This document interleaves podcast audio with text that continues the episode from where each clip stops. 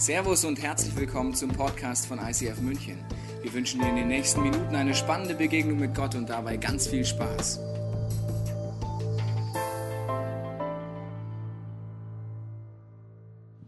Herzlich willkommen zu unserer neuen Serie Strapped. Herzlich willkommen zu Hause, wenn du den Podcast anguckst oder am ICF Airport. Schön, dass ihr heute wieder einen Gottesdienst habt und bei uns dabei sein könnt zum Start dieser Serie. Und du siehst an dieser Deko, Strapped ist Englisch, bedeutet gefesselt sein. Wir haben hier ein paar Fesseln aufgebaut für dich und äh, es geht in den nächsten drei Wochen drum, wo sind wir unfrei mit unseren Ressourcen. Ich lese dir eine Bibelstelle vor und die Hobby-Theologen muss ich heute äh, enttäuschen. Es gibt nur eine Bibelstelle in dieser Predigt. Ein bisschen wenig, ich weiß. Aber heute möchte man nicht theologisch argumentieren, sondern logisch. Ja? Wir werden einfach nur mal Kopf und Herz anschalten und überlegen, ob das alles Sinn macht. Das sind alles biblische Prinzipien. Ich kann dich, auch wenn es beruhigt, danach lauter Bibelstellen dazu sagen. Aber ich will heute bewusst mal eine nehmen, die erklärt dir die Serie und habe dann für die Hobbytheologen keine Nahrung mehr. Sprüche 22, 7. Der Reiche hat die Armen in seiner Gewalt. Wer Geld leihen muss, wird zum Sklaven seines Gläubigers. Wer Geld leihen muss, wer Schulden aufnimmt, ist ein Sklave. Das Wort heißt gefesselt auch oder strapped auf Englisch. Und jetzt sagst du vielleicht heute, wenn du hier drin sitzt oder zu Hause oder am Airport sitzt, sagst du, ja, warte mal, also so wie diesem Star-Trailer, also ich, ich laufe nicht so rum, ich bin gefesselt, ja, das bin ich ja nicht. Aber vielleicht hast du schon mal folgende Sätze gedacht oder ausgesprochen, zum Beispiel, ich hasse meinen Job. Ich würde gerne den Job ändern, aber es geht einfach nicht dann bist du gefesselt in deinen Finanzen. Du kannst den Schritt nicht gehen, vielleicht sogar nach deiner Berufung leben, weil du keine Möglichkeiten hast von deinen Ressourcen her. Oder jemand sagt, ja, ich würde ja gerne heiraten, aber das können wir uns einfach nicht leisten. Oder, ja, also ein Kind hätte ich schon gern, aber das geht finanziell nicht. Oder, dass jemand sagt, eigentlich würden wir gern, dass einer von uns als Ehepaar zu Hause bleiben könnte bei unseren Kindern, aber das geht in München einfach nicht. Dann bist du gefesselt. Oder jemand sagt, ja, ich würde ja so gerne hungernden Kindern in Afrika oder wo immer Geld geben, aber ich habe schon zu Hause drei. Sitzt tief, hungernde Kinder. Ja, also ich habe ich hab keine Möglichkeit. Ich bin wie gefesselt. Ich kann es nicht tun. Oder er sagt, ich würde ja gerne spenden in die Kirche. Aber es geht einfach nicht. Es reicht nicht. Am Ende vom Monat sind noch so viele Tage übrig, wenn mein Geld schon weg ist. Und ich kann es einfach nicht. Die Statistiken sagen, dass eine sehr hohe Durchschnittszahl in unserem Land verschuldet ist. Dass die allermeisten in unserem Land von Gehaltsauszahlung zu Gehaltsauszahlung leben. Und wenn du dir anguckst heute, warum reden wir als Kirche über diese Themen? Wenn du das erste Mal da bist, hast du dir einen der besten Sonntage ausgesucht, weil ich erkläre dir sehr viele Dinge, die tief diese Kirche ausmachen, warum wir Dinge tun, die wir tun.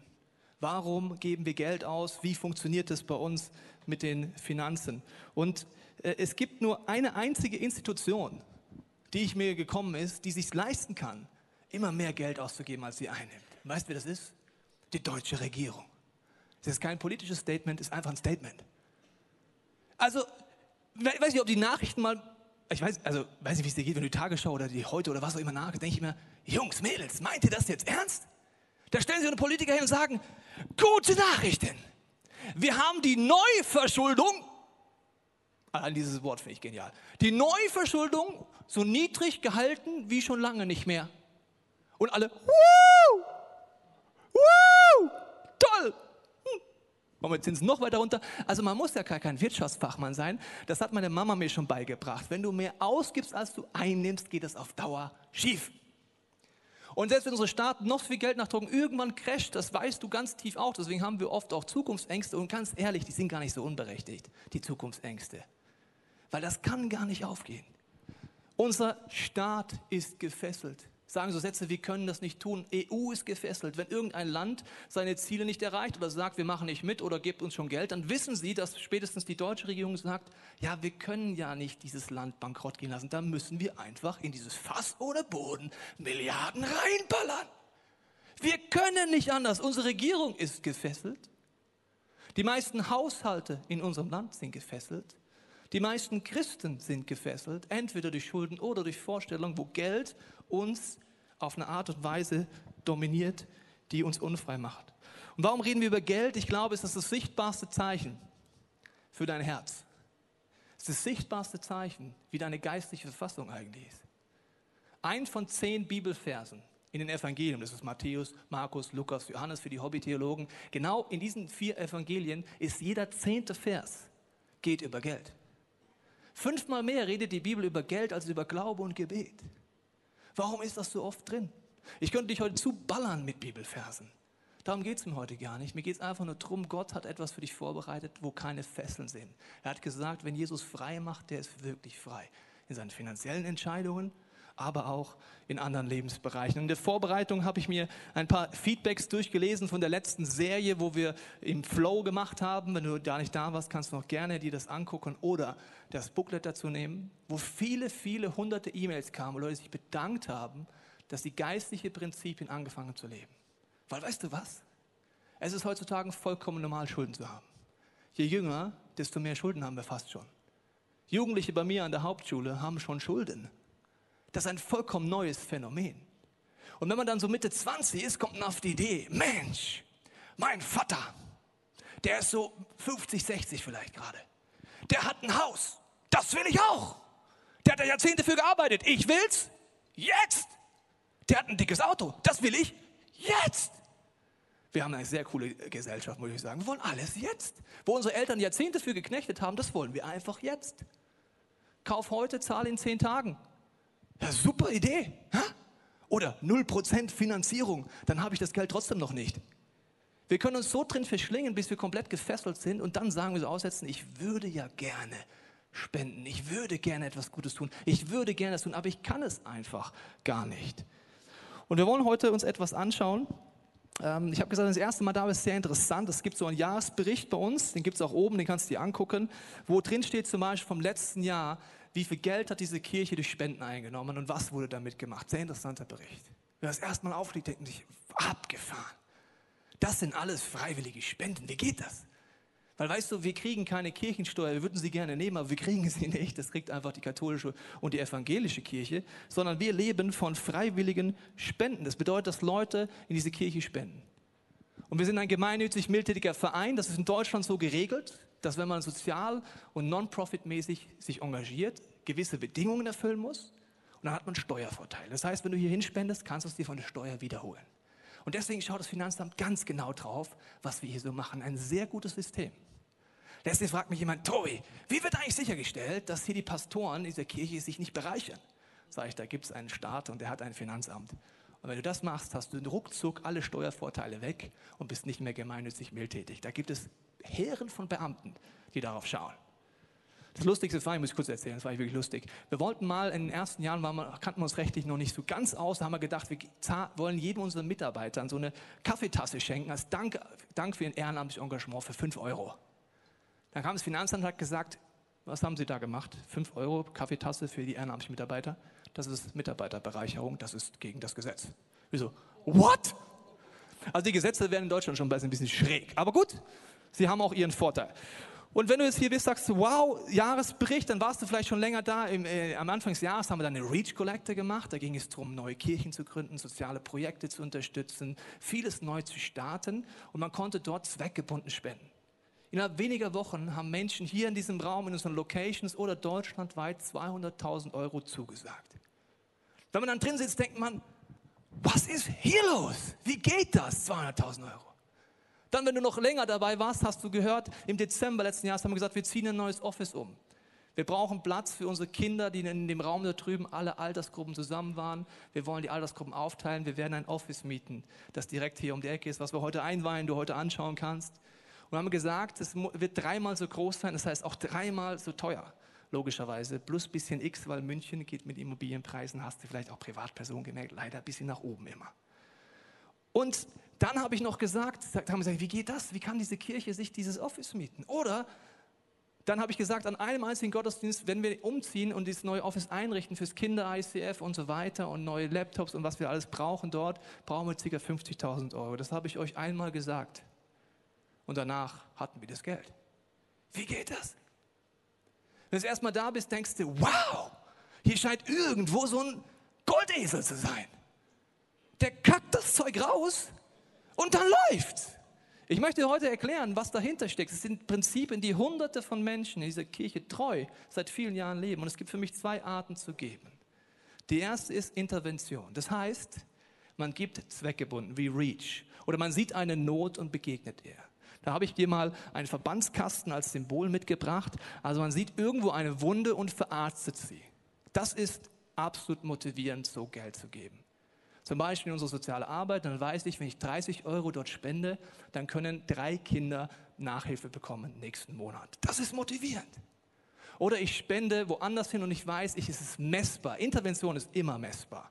Wie viele Menschen, wie viele Familien haben davon etwas bekommen? Wer hat dadurch soziale Arbeit bekommen? Äh, wer ist dadurch vorwärts gegangen? Also das ist eine motivierende Art zu geben, Intervention. Und das ist auch etwas, wie man meistens anfängt zu geben. Nur das ist nicht der Grund, warum diese Kirche Schritt für Schritt Menschen ermöglichen kann, auf neuen Plattformen ihren Nöten zu begegnen. Sondern das ist das Geben 2.0. Und das Geben 2.0 nenne ich Prävention. Und Prävention ist so dermaßen unsexy. Prävention ist so boring. Prävention kannst du nicht messen, also ist mal ganz ehrlich. Prävention heißt zum Beispiel beim Inlineskaten sowas anzuziehen, das sieht scheiße aus. Beim Fahrrad einen Helm anziehen.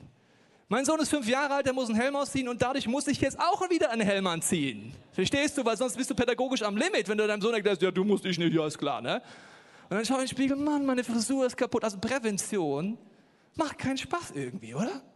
Und Prävention kann man auch gar nicht messen. Prävention heißt, wenn du zum Beispiel in einer Ortsgemeinde Geld gibst, und das ist das Prinzip vom Zehnten aus der Bibel, dass ich zehn Prozent meiner Ressourcen, meines Geldes in meine Ortsgemeinde gebe, dass dadurch Plattformen und Angebote entstehen, die präventiv wirken und die kann man leider nicht messen. Wie viele Ehen werden nicht geschieden, dadurch, dass sie Hoffnung kriegen, eine Small Group haben, einen Workshop haben, Ideen, Inspiration haben. Wie viele Kinder werden nicht missbraucht, weil sie durch unsere soziale Arbeit die Ehen Hoffnung kriegen und neue Ansätze kriegen? Wie viele Familien zersprengt es nicht? Wie viele Leute kommen aus ihrer Sucht raus durch die Veränderungskraft Gottes? Wie viele Generationen werden dadurch positiv beeinflusst?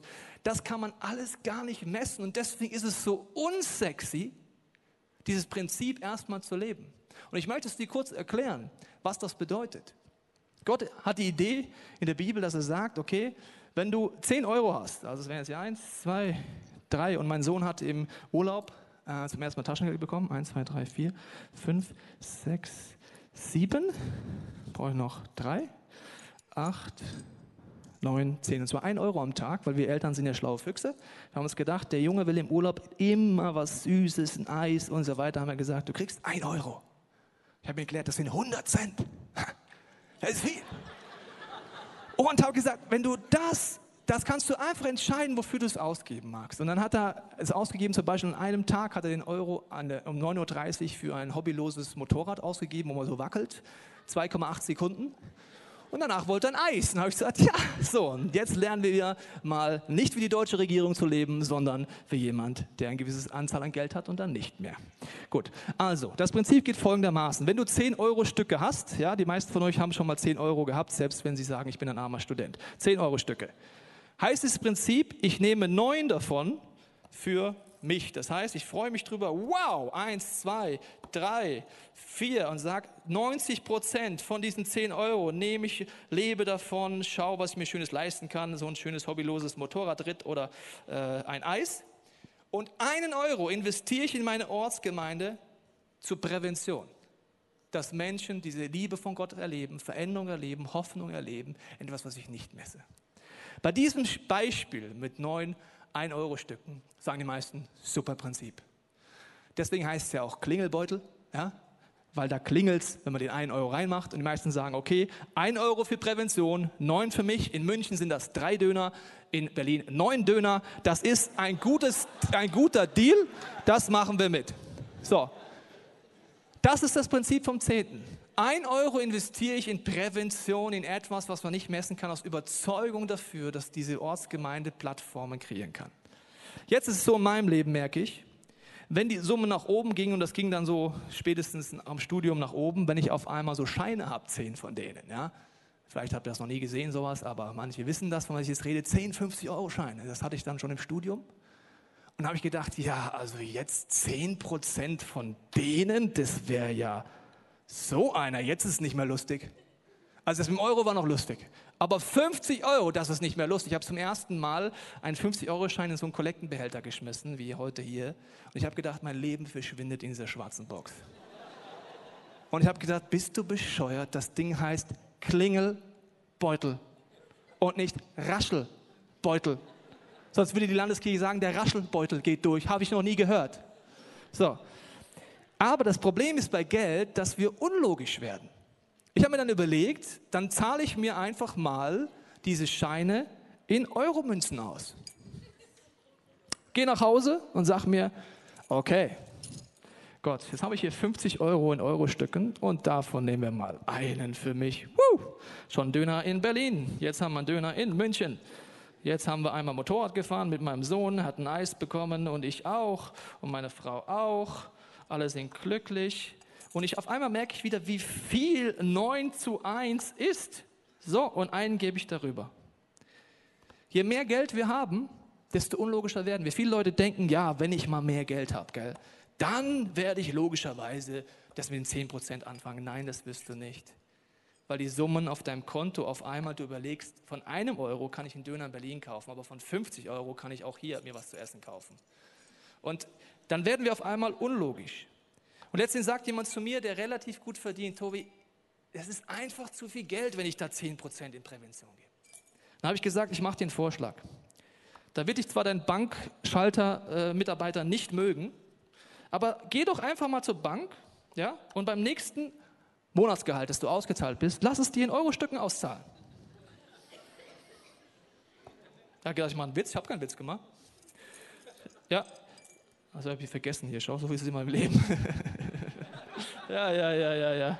Deswegen machen wir es jetzt anders. Das Prinzip ist eigentlich am Anfang vom Monat gibt man das. Schau, so rum. Dann vergisst man es auch nicht. So. Und dann habe ich gesagt, lass dir die paar tausend Euro doch einfach in Euro-Stücken aus und mach das, was ich jetzt gerade hier mache. Neun für mich. Und du brauchst so eine fette Schüssel, Alter, damit du das ganze Euro-Stücke da bei deiner Seite reinballern kannst. Und eine kleine Schüssel für Prävention. Und dann mach's mal. Sagt er, ja, okay, ich hab's verstanden, ich mach's nicht, aber es ist ja okay. Wie gesagt, ich will einfach mal kurz unser Herz und unser Hirn ansprechen. Und so kann man das immer weitermachen. Du merkst, ich habe Ausdauer. Ja? Und dann kannst du sagen, ich habe den Punkt schon lange verstanden, Pastor, mach was Neues, aber ich mache nichts Neues.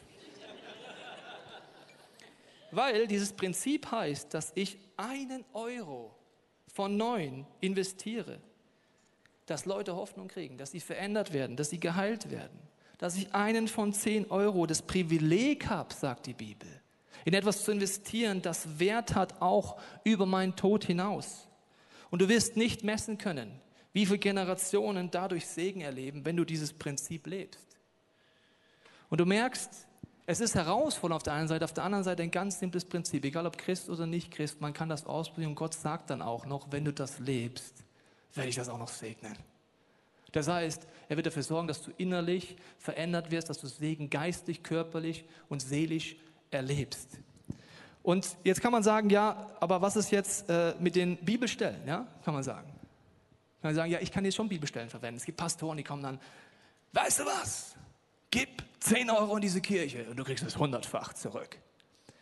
Wenn diese Pastoren das ernst meinen würden, müssten sie am Ausgang an jeden der Besucher 10 Euro aus ihrem Privatbudget verteilen. Habe ich noch nie erlebt. Komm, hier sind 10 Euro. Doch, nimm bitte, nimm sie bitte, bitte, bitte. Da krieg ich nämlich hundertfach zurück. Komm, bitte, nimm du. Ach, komm, bitte, bitte. Willst du nicht? Ach, komm, nimm's trotzdem.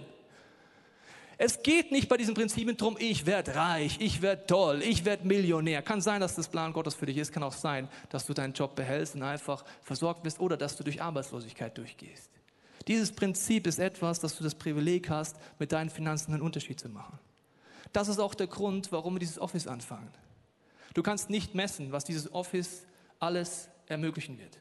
Du kannst nicht messen, die Workshops, die dort stattfinden, das Kinder-ICF, das dort stattfindet, was das an präventiver Wirkung hat. Viele Leute haben sich investiert. Ich möchte mal den Matthew stellvertretend hier nach vorne holen.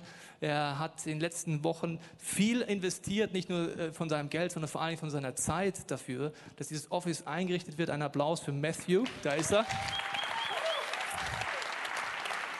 Matthew, du bist Innenarchitekt und äh, begabt von Gott in, dieser, in, dieser, in diesem Metier, sag ich mal so. Deswegen ist es ein großes Privileg als Pastor. Ich kann dann einfach zu unseren Leuten sagen, äh, fragt Matthew. Ja? Also wenn es um Einrichtung geht, fragt Matthew. Ich habe das Office übrigens das erste Mal gesehen, als es eingerichtet war. Und äh, Matthew, du hast viele Stunden investiert, zu überlegen, von der Farbe an der Wand über die Lampe, mit wie immer wenig Budget in einer Kirche unmöglich zu machen.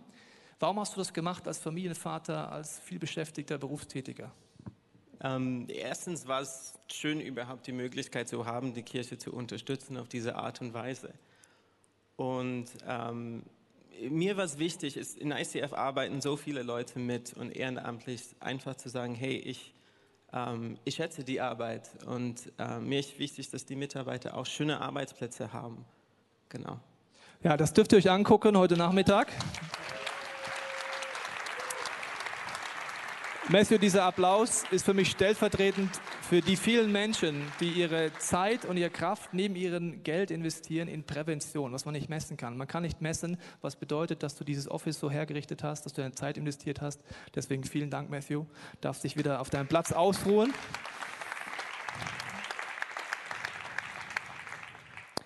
Ich habe gesagt, es ist etwas, was erstmal gar nicht sexy ist, was man erstmal sagt, brauche ich das überhaupt? Ich glaube, dass die Kirche die Hoffnung der Welt ist. Das bedeutet, wenn du dort Geld investierst, einen Unterschied macht. Ich möchte dir zwei Geschichten vorlesen, weil heute Morgen habe ich als Vorbereitung auf diese Predigt E-Mails gelesen, die ihr und Leute mir zugeschickt haben, wo Gott sie verändert. Und wenn du das hörst, lass mal auf dich wirken, was es bedeutet. Dass Menschen dahinter standen, viele, viele Hunderte in dieser Kirche, die dieses Prinzip leben, eigentlich im Verhältnis nicht viel zur Verfügung stellen, aber dadurch durch diese Präventionskraft Heilung und Veränderung passiert. Ich lese dir mal die erste E-Mail vor. Hallo Tobias. Gerade die Adlerreihe ist eine Predigtserie, die wir hatten, habe ich geradezu verschlungen oder aufgesogen oder wie man es auch nennen möchte. Sie hat mich so sehr angesprochen, ich möchte euch als Team ganz herzlich dafür danken, dass ihr das Thema Adler aufgegriffen habt. Für mich etwas ganz Besonderes. Es hat mich bestärkt, mein Leben nicht aufzugeben. Vielleicht in Kurzform eine kurze Erklärung. Ich bin verheiratet und habe zwei Töchter.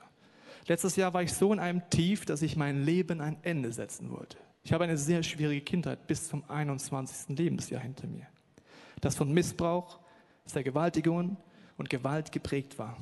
Das überrollte mich letztes Jahr dermaßen, dass ich dachte, ich halte es nicht mehr aus. Ich wollte lieber von dieser Welt gehen, in der Hoffnung, dass Jesus mich vielleicht doch will und mich zu sich holt. Doch im letzten Augenblick dachte ich an meine Kinder. Den Gedanken hat wohl Gott aufgeworfen. Ich hatte alles geplant und wollte die Sache hinter mich bringen. Da kam dieser Gedanke und ich konnte nicht mehr. Ich konnte doch meinen Kindern nicht diesen Stempel aufdrücken, dass sie eine Selbstmörderin als Mutter hatten. Also weiterkämpfen.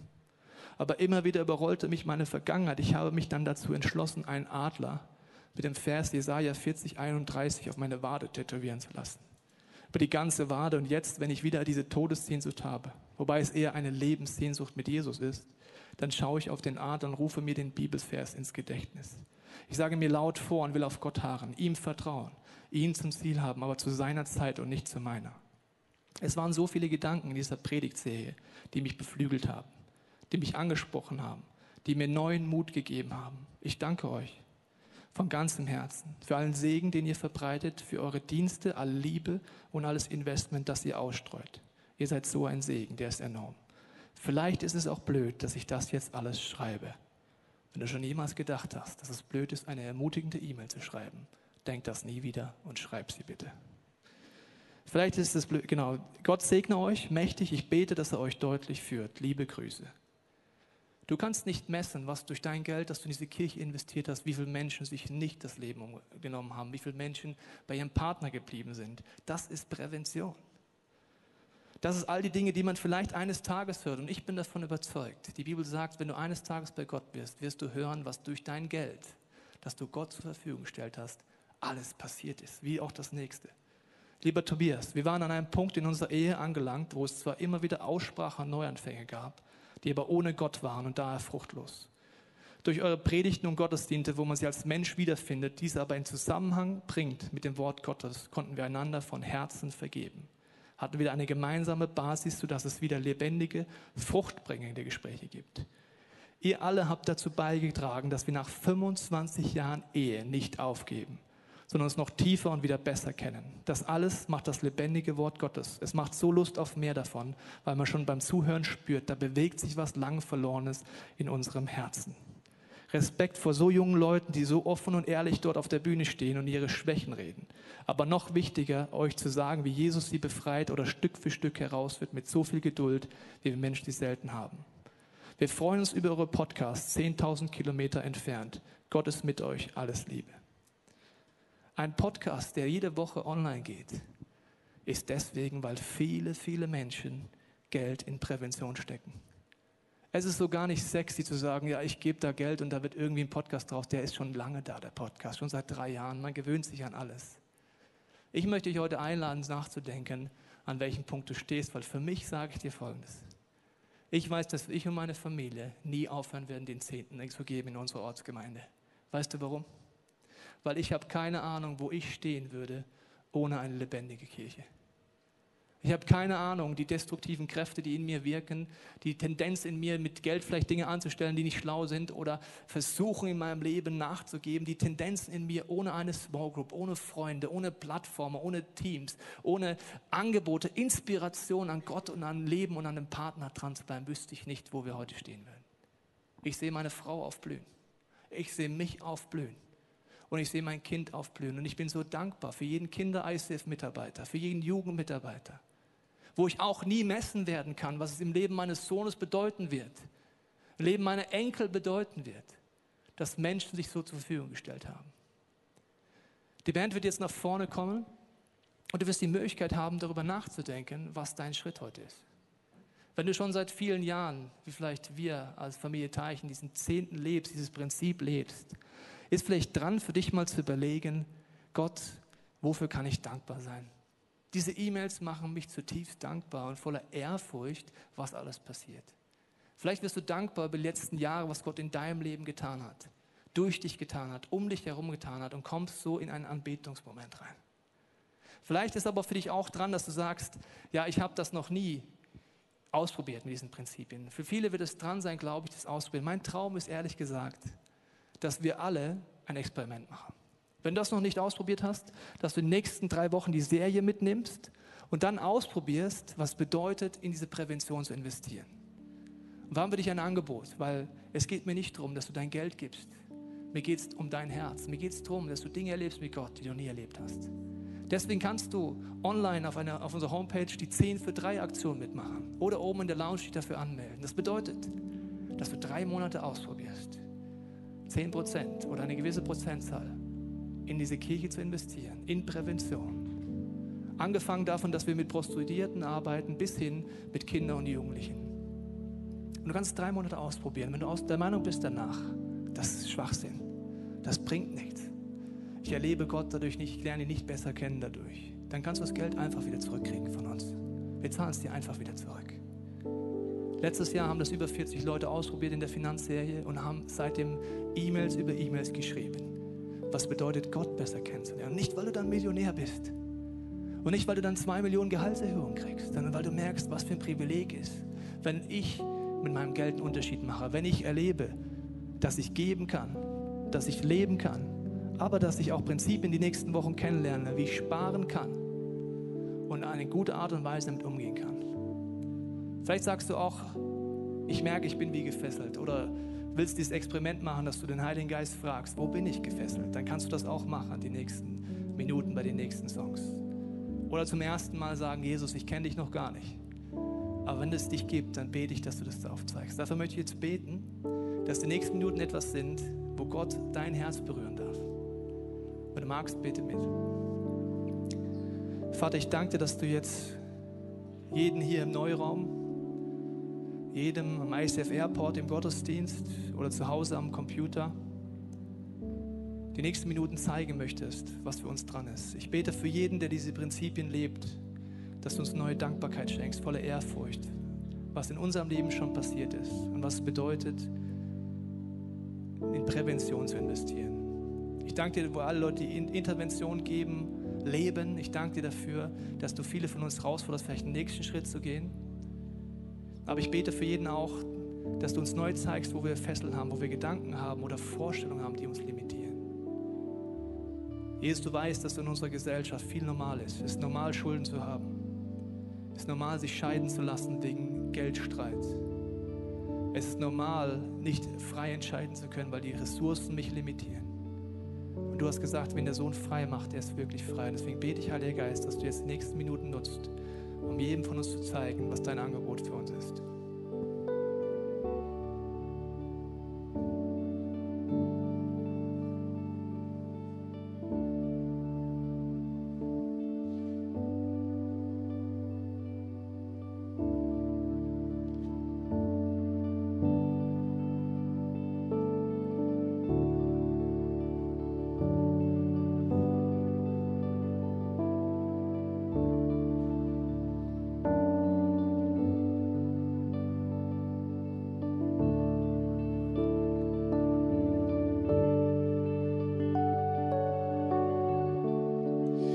Siehst jede Person jetzt, der es jetzt so geht, dass so ein schlechtes Gefühl ausgelöst wird bei Finanzen oder Ängste da sind oder eher so ein Zumachen innerlich ist.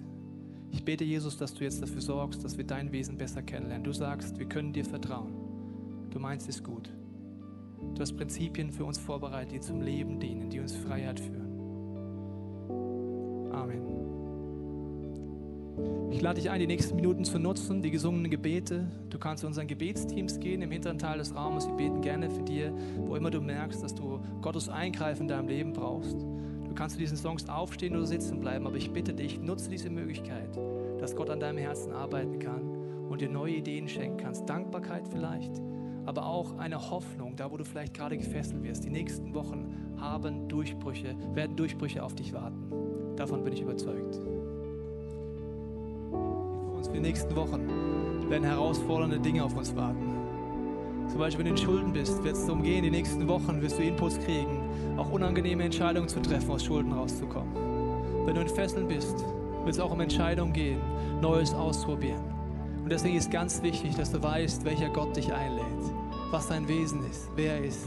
Wir werden gleich singen, Immanuel, das heißt, Gott ist mit uns. Einer der Namen, die Jesus für sich nimmt und sagt, wo bin ich? Ich bin mit dir. Und ich möchte dafür beten, dass der nächste Song ganz tief dein Herz, deine Seele, dein Geist anspricht, dass jetzt, wo du vielleicht hoffnungslos bist oder denkst, wie soll das gehen, dass wir aus dieser Falle rauskommen in meinem Leben. Er wird dich rausholen, er hat einen Weg, dafür bete ich jetzt. Jesus, ich danke dir, dass wir jetzt gleich diesen Song singen dürfen, Immanuel, das heißt, Gott ist mit dir, Gott ist mit mir. Ich bete, dass du es in den Himmel aufreißt über jeder Person dass du uns klar zeigst, klarer als jemals zuvor, was dein Wesen ist, wer du bist, Vater. Und ich binde den Geist des Mammons über deinem Leben, alle Knechtschaft über deinem Leben. Jesus, du hast gesagt, wir dürfen dir nachfolgen. Und ich bete für jeden Person in diesem Raum, die sich schuldig fühlt in Finanzen. Dieses Schuldgefühl kannst du jetzt zu Jesus gehen, dafür ist er am Kreuz gestorben. Aus deinen finanziellen Schulden wirst du selber Schritte gehen raus. Aber aus diesen Schuld, aus Sünde hat Jesus alles am Kreuz bezahlt. Geh zu diesem Jesus, schüttel diese Schuldgefühle ab und sag, Jesus, hier bin ich mit allen Dingen, die gut oder schlecht laufen in meinem Leben. Verändere mich. Jesus, wir brauchen dich, Immanuel. Wir hoffen, dass dir diese Predigt weitergeholfen hat. Wenn du Fragen hast, kannst du gerne an info at icf-moenchen.de mailen und weitere Informationen findest du auf unserer Homepage unter www.icf-moenchen.de.